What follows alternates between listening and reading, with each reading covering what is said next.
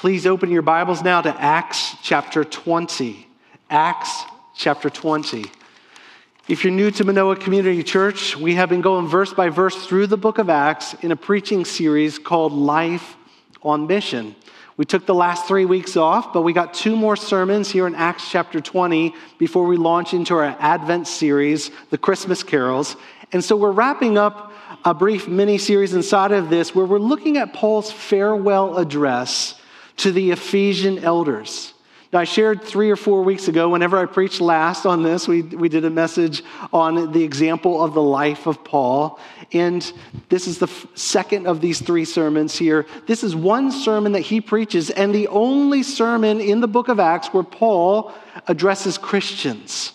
Every other sermon is evangelistic, is an apologetic defense of the faith, if you will. This is the one this is the one where he calls the Christian leaders together and tells them how to live, tells them about his example, tells us how to lead. And though there's some great leadership principles in this passage, we're looking at it in how it applies to all of us in our lives as well. And I've titled today's message Invaluably Precious because Paul talks about how precious the gospel is in this next section that we're going to look at, verses 22 to 27. No, it's actually by way of contrast in a way you wouldn't think, because he says that he does not count his life of any value or precious, in contrast to the gospel. Which is why Caleb, when he read that passage out of Second Corinthians chapter 4, Paul describes our lives like we're a jar. We're this jar, this clay jar that has a special treasure inside, namely the gospel. That our lives are like this jar that holds something so glorious inside. And so we're going to unpack these next couple verses and look at what makes the gospel so invaluably precious. But to get us started, I do want to backpedal a little bit just to get the rest of the context, especially if you're newer to Manoa. We're going to begin in verse 17, which I've already preached. And then we'll pick it up in verse uh, 22, which is where I'm preaching 22 to 27 today. I just want to give you some of the context there, read it together, and then we'll pray for our sermon. So follow along, chapter 20, verse 17. Now, from Miletus, he said to, excuse me, sent to Ephesus and called the elders of the church to come to him. And when they came to him, he said to them, You yourselves know how I lived among you the whole time from the first day that I set foot in Asia serving the Lord with all humility and with tears and with trials that happened to me through the plot of the Jews. How I did not shrink from declaring to you anything that was profitable and teaching you in public and from house to house, testifying both to Jews and to the Greeks of repentance toward God and faith in our Lord Jesus Christ. Now, picking up our passage for today. And now, behold, I am going to Jerusalem constrained by the Spirit, the Holy Spirit, not knowing what will happen to me there, except that the Holy Spirit testifies to me in every city that imprisonment and afflictions await me.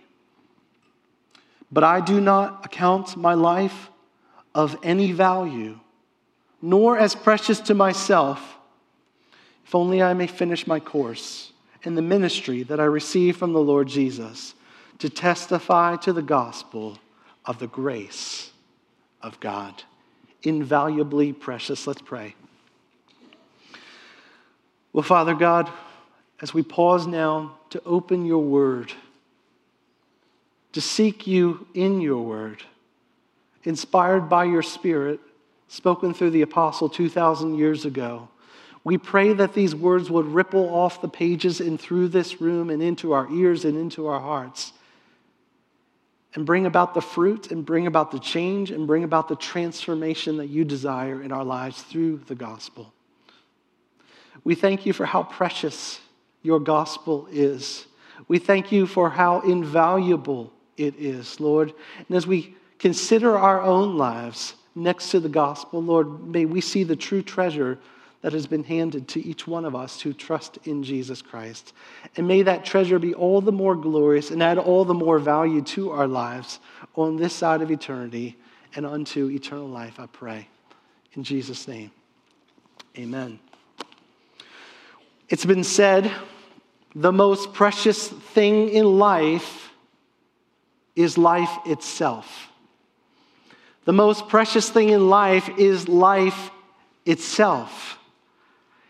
And that is a truism that rings true for most of us, myself included, in walking through some of the scary stuff with my wife this last week, saying the most important thing is our health, is our life on this side of eternity which is all the more shocking and jarring when we bump into the Apostle Paul's words here in verse 24, when he describes his life, an accounting of his life, and says, I do not account my life of any value nor as precious to myself.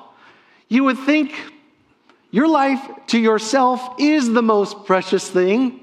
Because if you don't have your life, game over, there's nothing else to value.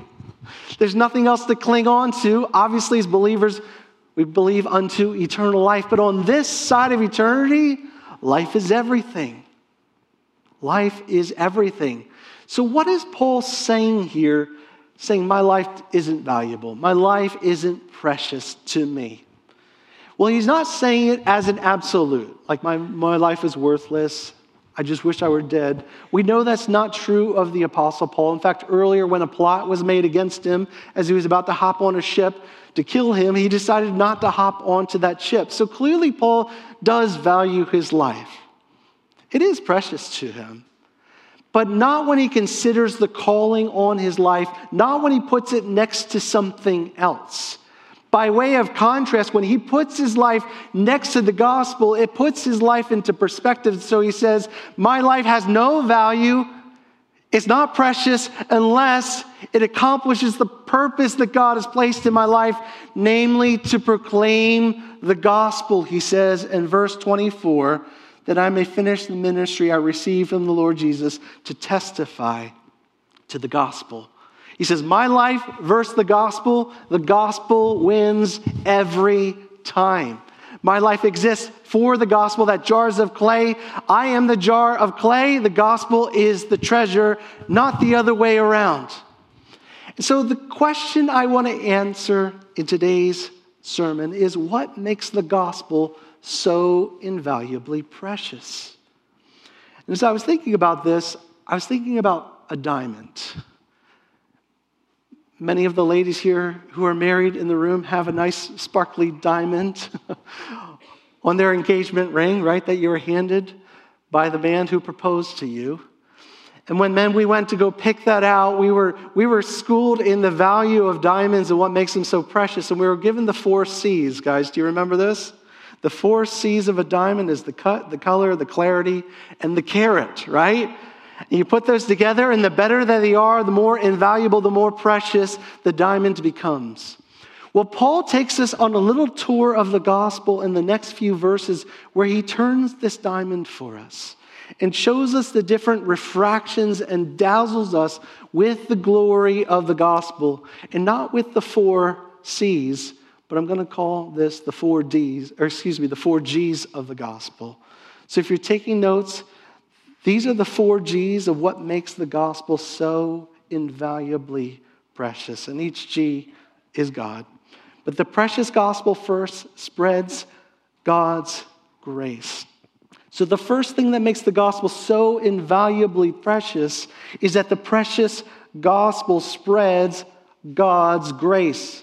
So he says again in verse 24, I do not account my life of any value nor as precious to myself, if only I may finish my course in the ministry that I received from the Lord Jesus. What is that ministry, Paul? To testify to the gospel, listen to this, of the grace of God. The gospel of the grace of God. The gospel spreads God's grace. Gospel, if you're new to Christianity or the faith, is not simply Matthew, Mark, Luke, and John, though we call those the Gospels. The gospel becomes shorthand in your Bible for the good news about Jesus. The life, the ministry, the death, the resurrection, all the saving person and work of Christ is summed up in that gospel. And so sometimes we hear about the gospel of our Lord Jesus Christ, but Paul doesn't say the gospel of our Lord Jesus Christ, though he says, The Lord Jesus gave me this gospel to testify to. He says, the gospel of God's grace. And so the first D, G, if we will, in this diamond is God's grace is sparkling, it is dazzling, it is shimmering in the gospel. Now, going back to our diamond illustration here, you remember when the guy at the, the store sold you that diamond, men? They always put it on a black velvet thing, right? You know, like some sort of black thing, and then the light hit it. Because the black made it sparkle all the more. Once you put it against something dark, you saw how glorious it was. And Paul, more than anybody else, understand how beautiful God's grace is, the gospel of God's grace, because he was not only a recipient of a calling into ministry to spread God's grace, he was an object of God's grace himself. The darkness or the blackness is the bad news that the good news lays on top of. The bad news is that we are sinners. The bad news is that we are under the wrath of God. The bad news is that there is a devil and he controls a lot of hearts in this world, including used to be the Apostle Paul's. The bad news is that we're not good people on our way destined to heaven through our good works. That's not true. It's that we're sinners destined to destruction. And Paul, before Jesus saved him, he was persecuting the church. One of the first Christian martyrs, Paul contributed in his death. When they stoned him, they laid the garments at his feet. He was self righteous. He was a racist. He thought of himself as more elite than all other people, nationalities, cultures tribe from the tribe of Benjamin. He looked at his pedigree, he looked at his education. He was trained at the best school in Jerusalem by the best teacher, Gamaliel. All of these things, he put all of his confidence in himself, in his flesh, in his works, in his performance. You know, Jesus is often duking it out with the Pharisees in the gospel, right? Well, Paul was a Pharisee, and he says, I was a Pharisee of Pharisees, meaning you think that they were self righteous? I got them all schooled. I was like, I was the Pharisee of Pharisees, and I went to the Pharisee school under Gamaliel. That is who Paul was, and he put all of his confidence in that identity, all of his confidence in himself, all of his confidence in his performance, his performance and what he could do for God until he encountered the grace of God. Until Jesus confronted him on the road to Damascus with blinding light just to show him how dark his heart really was. And it wasn't until he was blinded that his eyes were finally open to see the grace of God. And later he writes, biographically, autobiographically at all of this sin and all of this self righteousness and all of these works that he trusted in. He says, I counted all his rubbish, I counted all his dung compared to the surpassing worth of knowing Christ Jesus, my Lord. And he is the apostle of the grace of God, where he says, It is the grace of God that saves us, for we are saved by grace through faith, and this is not of our own doing. It is the gift of God, not a result of works, so that no one may boast. What makes the gospel so glorious? When he holds his life, he says, My life compared to the grace of God, it's nothing. The gospel is everything. God's grace in getting it out there, just like I needed the grace of God. The world needs the grace of God. In my life, this jar exists to hold this treasure, the grace of God, and to bestow the grace of God upon the entire world. You know, in the nature of grace, before we go to our second point, is that it's free. Paul uses that language in Romans. For example, Romans 4, he says, the free grace of God. So it's not something you earn, it's not something you deserve, it's not something that you go to church enough, take communion enough, all these things, and somehow you merit God's grace. No, it's given to you as a free gift through faith. So just like my kids were getting eager for Christmas and they have the list of all the things that they want for Christmas, right? And they put it up on the fridge for us to see. And they're not expecting to pay for it. But they know it's not free. it's free to them, but it costs somebody else some buka bucks to pull off. Go back to that engagement ring My sisters, sparkling on your hand. That was a free gift, wasn't it? It was not cheap. And when you think about the grace of God, it is free to you, but it was not cheap. It costs God everything to purchase this free grace for you, which is what makes it so beautiful and invaluable. I don't want to preach my verses from next week, but I do want to grab verse 28. Just briefly look at this. Verse 28 Pay careful attention, Paul tells these elders of yourself and to all the flock of God, in which the Holy Spirit has made you overseers to care for the church of God, which he obtained, look at this, with his own blood. The price that God paid to grant you his free grace was his own blood. His own blood. And we don't normally say it that way. Paul, it almost catches you. The, the blood of his own son. Well, yeah, somehow in the Trinity, Father, Son, Holy Spirit. Paul feels comfortable here to say it cost the blood of God to buy your freedom. It cost the blood of God to buy this precious gem for you. It cost God everything.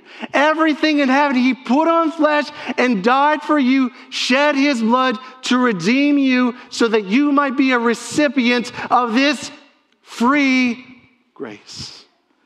Free grace, but not cheap. Not cheap at all. The most priceless gift was ever paid.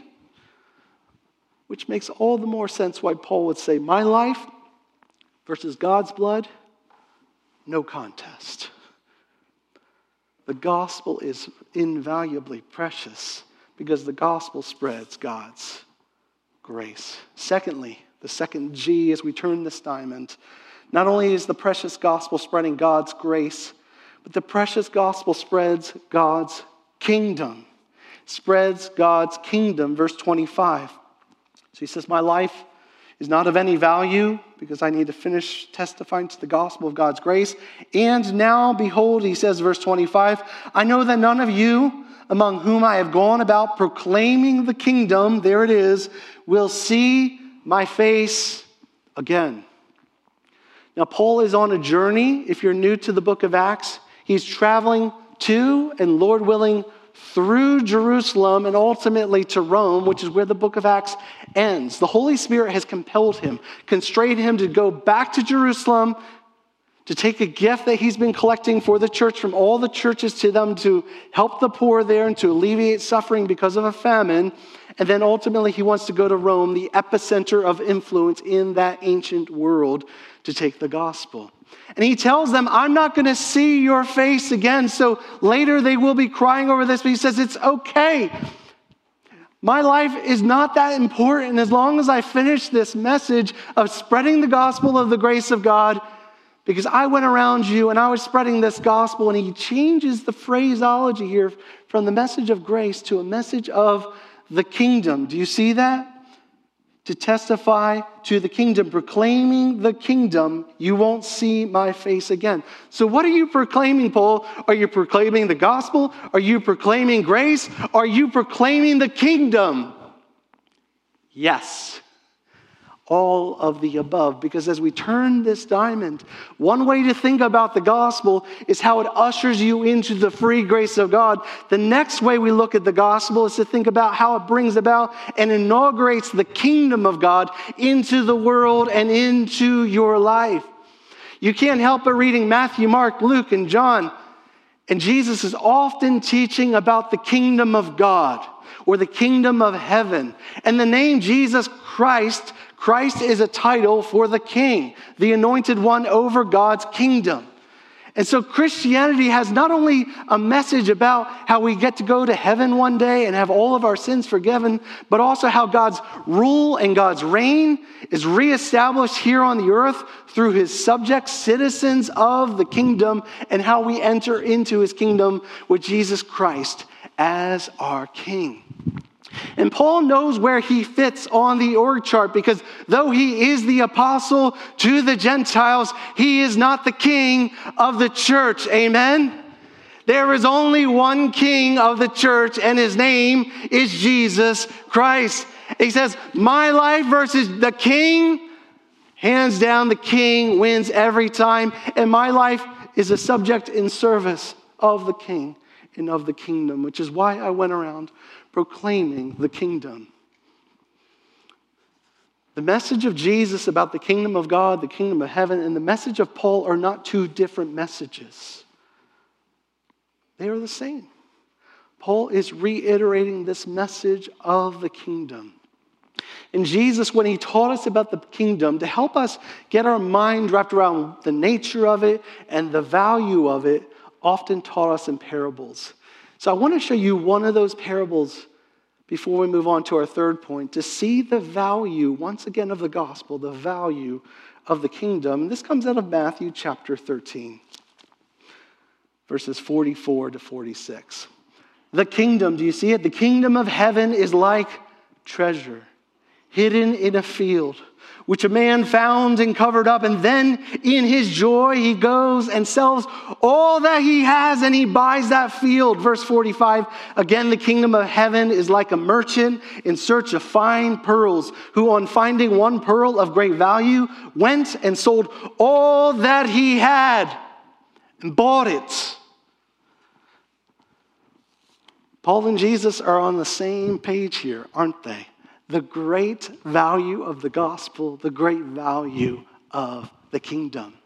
Jesus tells us it's like a treasure, it's like a pearl of great price.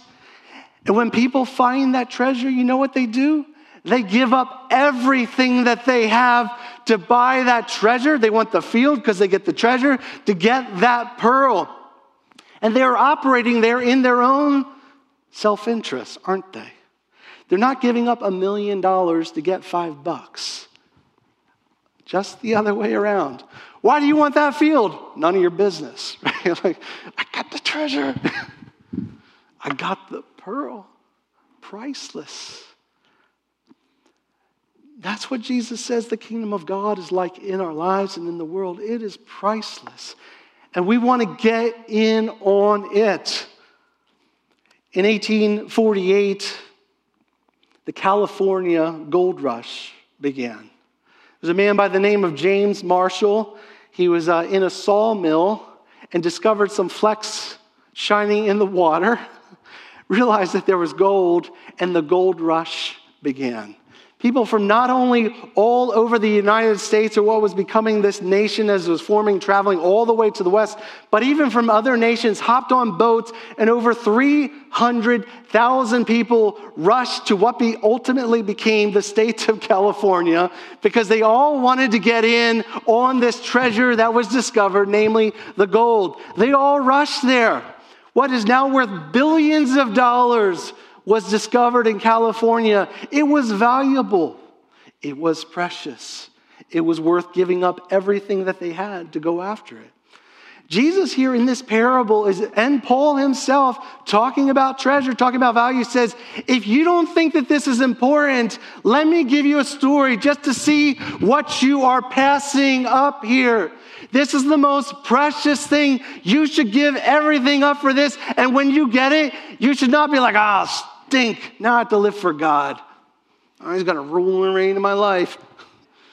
Now his presence and glory are going to spread around. No, this is the greatest gold rush ever. And Jesus inaugurates that, gives us the, the, the clue. He says, Go, give it all up, and you will have great joy now and forever. And Paul could say that and not fake it, not paste over a spiritual Christianese bumper sticker on top of it. I should say it because it's the right thing to say. No, supernaturally in his soul, this has become his greatest delight and treasure. And he says, My life versus the treasure of the kingdom. Hands down, the gospel of the kingdom wins every time.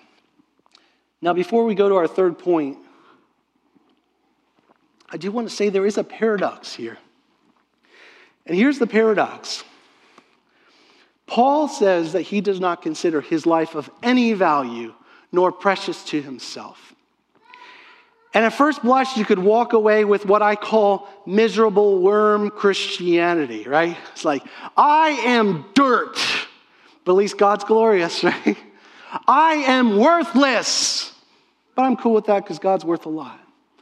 And there's a truth to that, but listen, if you only see that side of Paul's perspective, it's my nephews right there. I love you, brothers.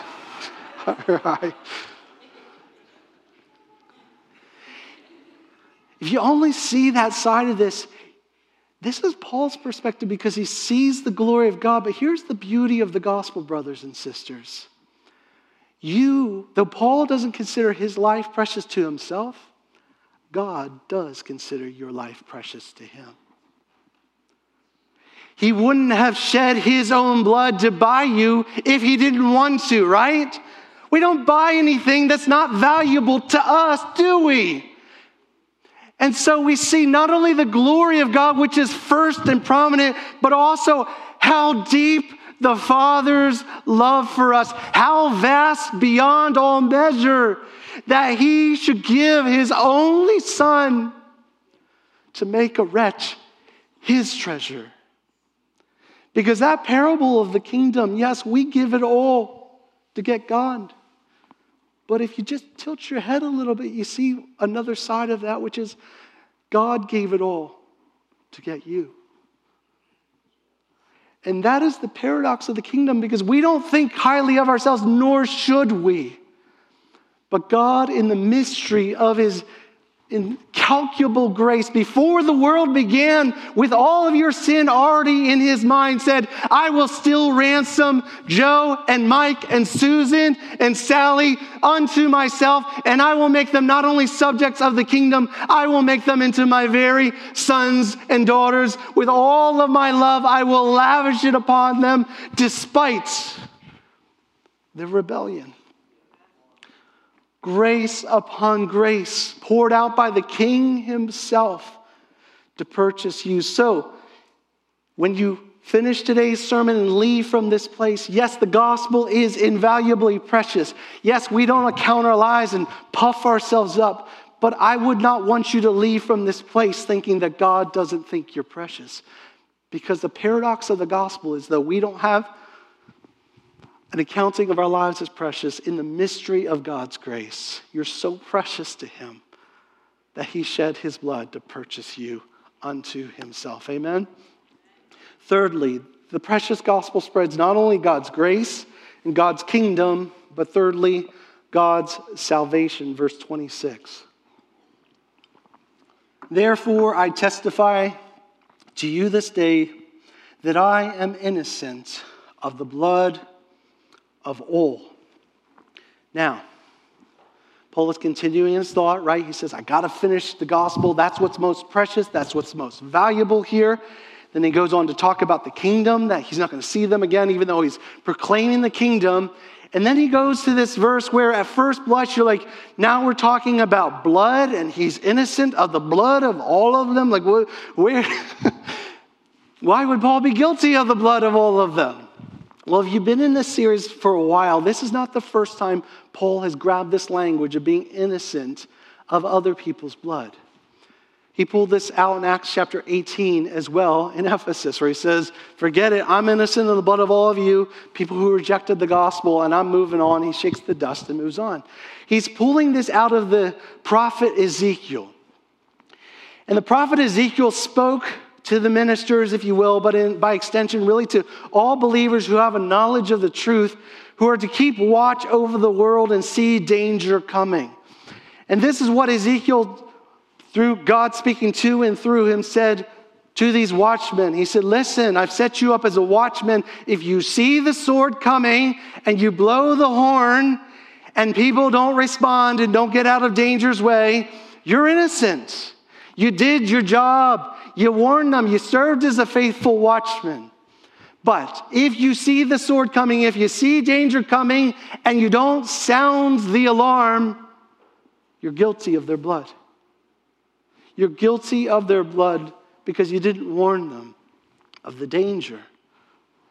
And Paul says, I'm innocent. I'm innocent of the blood of all of you. And we'll look at the fourth point of why it is proclamation of the message. But here's the point when he's talking about blood, and that there's a warning and that there's a danger that needs to be heralded and sounded. In the gospel, the gospel is good news. Amen. The gospel is the good news of God's grace. The gospel is the good news about Jesus Christ. The gospel is the good news of the kingdom. The gospel is the good news about heaven, that we get to go to heaven. But all of these good news, the gospel is the good news about the forgiveness of our sins. There's an opposite side to that coin. The good news implies that there's a bad news that we need to be saved from, right? If I said, sweet, I'm saved. Somebody once asked R.C. Sproul, he was a young evangelist, didn't know he was talking to a theologian. He said, Sir, are you saved? And R.C. Sproul, he's, a, he's now with the Lord, but he's a great theologian. He said, uh, in his crotchety old way, like, saved from what? And the young evangelist was shook him up. I don't know. he kind of ran away. We are saved, which is good news, but we are saved because there was danger coming. There is an enemy of our soul, the devil, and he is real and he holds people captive, including us at one point. Darkness is real, which is why we need the light of Christ. We need to be saved from our sins because we're sinners. We need to be saved unto eternal life because eternal death is looming over us. We need to be saved to heaven because hell is a real place where we will go if Jesus doesn't become our Savior. And so he says here, talking about the blood, this is why this is so important. This is why my life on this side of eternity is not so precious compared to this message.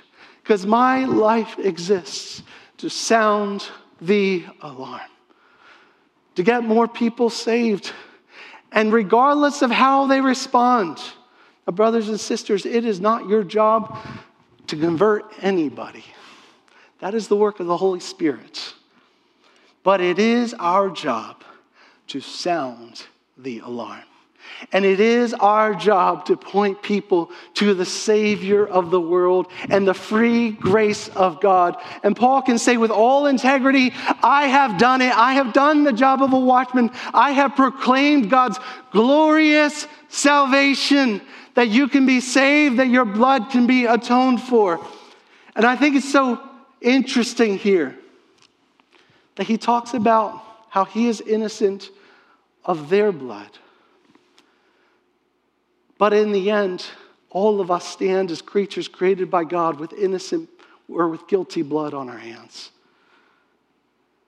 And yet, what can wash away our sins? Nothing but the blood of Jesus. That the priceless blood that was paid was to cancel out your blood guilt. And Jesus shed his blood on the cross so that you could be innocent once again. And so we see in this message a message of free grace that it's a gift. We see in this message that is the message of God as your king in the kingdom of God.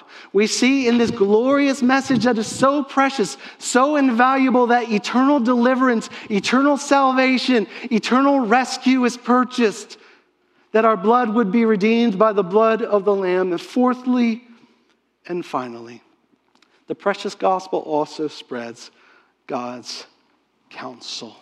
God's grace, God's kingdom, God's salvation, and finally, God's counsel, which is where we'll end on verse 27 for today. Let me back up to 26. I, I testify you to this day that I'm innocent of the blood of all. Why? For, that connects the prior verse. This is why I am innocent. For I did not shrink from declaring to you the whole counsel of God? Were you proclaiming the gospel of God or the counsel of God? Yes. The kingdom of God? Yes. The grace of God? Yes. All of the above. As we turn this diamond on its last angle from this text, I want to say clearly that the gospel has many more angles. We're just limiting our refractions of light to this passage. Paul now tells us that it is not only the grace of God revealed in the gospel, not only the salvation and the kingdom of God, but finally the counsel of God for verse 27. He said, I did not shrink from declaring to you the whole counsel of God, God's counsel. That phrase, I did not shrink, is a, a phraseology that Paul uses often. Look again at verse 20. Just go up there. How I did not shrink. Do you see that? From declaring to you anything that was profitable. Why is he describing as proclaiming God's counsel as something that he did not shrink from? Right? I did not shrink from you in declaring that. I think this is why.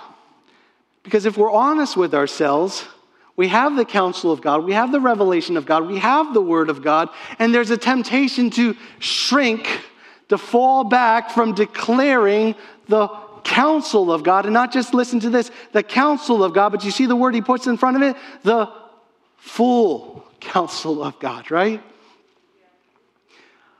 I'm always suspicious when I go to a service and all of a sudden the minister chops off the verse at the hard part. You're like, oh, they just pulled they kept all the, the fluffy, happy side of this. They took all the rest of the stuff that was harder to process. There's a temptation in all of us, and I'm not exempt from this, to want to proclaim the partial counsel of God. But what is so glorious about the Bible? What is so glorious about God is revealed in His Word. When He condescended, He gave us His sufficient Word, and now He declares us to believe the full counsel of God and to proclaim the full counsel of God, which, by the way, if you're new to Manoa, is also why we preach verse by verse through the Bible, because we're not allowed to dodge anything. you're going to get the whole thing. And the Bible sets the agenda, not me, right? The Bible sets the agenda because this is the counsel of God, and He is speaking to you through His word, and we must never shrink back from declaring the full counsel of God. And what he says is, My life against the full revelation of God,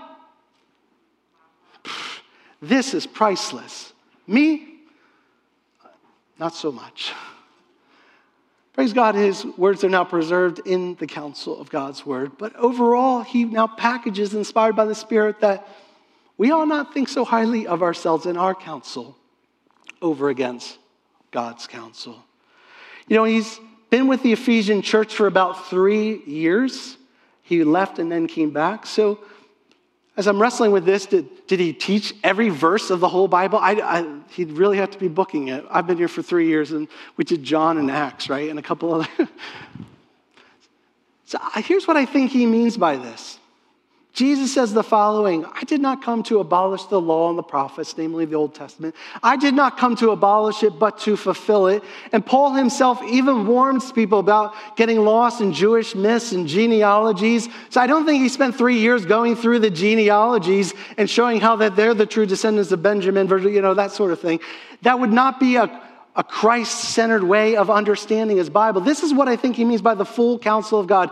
He taught them the whole Bible and he showed and unlocked how the whole Bible pointed forward to Jesus Christ and found all of its connections in the gospel of the Lord Jesus Christ. Because did you know this? That your whole Bible, including the Old Testament, points to Jesus. The whole thing. It's not like a the Old Testament, this only applies to Israel, New Testament, all about Jesus. No, the Old Testament is a shadow and the substance is Jesus. And so, as we preach and as you sit under the whole counsel of God, may you always listen with ears to say, How does this point to the gospel? How does this point us to Jesus? How does this point us to the glory of God and the grace of God? Because the Old Testament saints were saved by the sacrifices, by mercy, by grace. God was in a covenant with them. They were the chosen people of God. All the same things we say of ourselves is applied to us because of them, not the other way around. If I lost you, that's okay. but here's the point God has extended his choice from Israel to every nation, tribe, and tongue. God has extended his mercy from the Old Testament church to people from every nation, tribe, and tongue. And so, in the sacrifices of the lamb that was slain, now Jesus is the Lamb of God who takes away the sin of the world. The temple, Jesus is the temple. The whole counsel of God points to Jesus Christ. What makes the gospel so precious? That the gospel spreads God's counsel to the world. And I would say this, brothers and sisters, we now all read our whole Bible, the whole counsel, because the gospel brought us into the story of the whole Bible. Moses' story has become your story. God's deliverance of the Israelites has become your deliverance.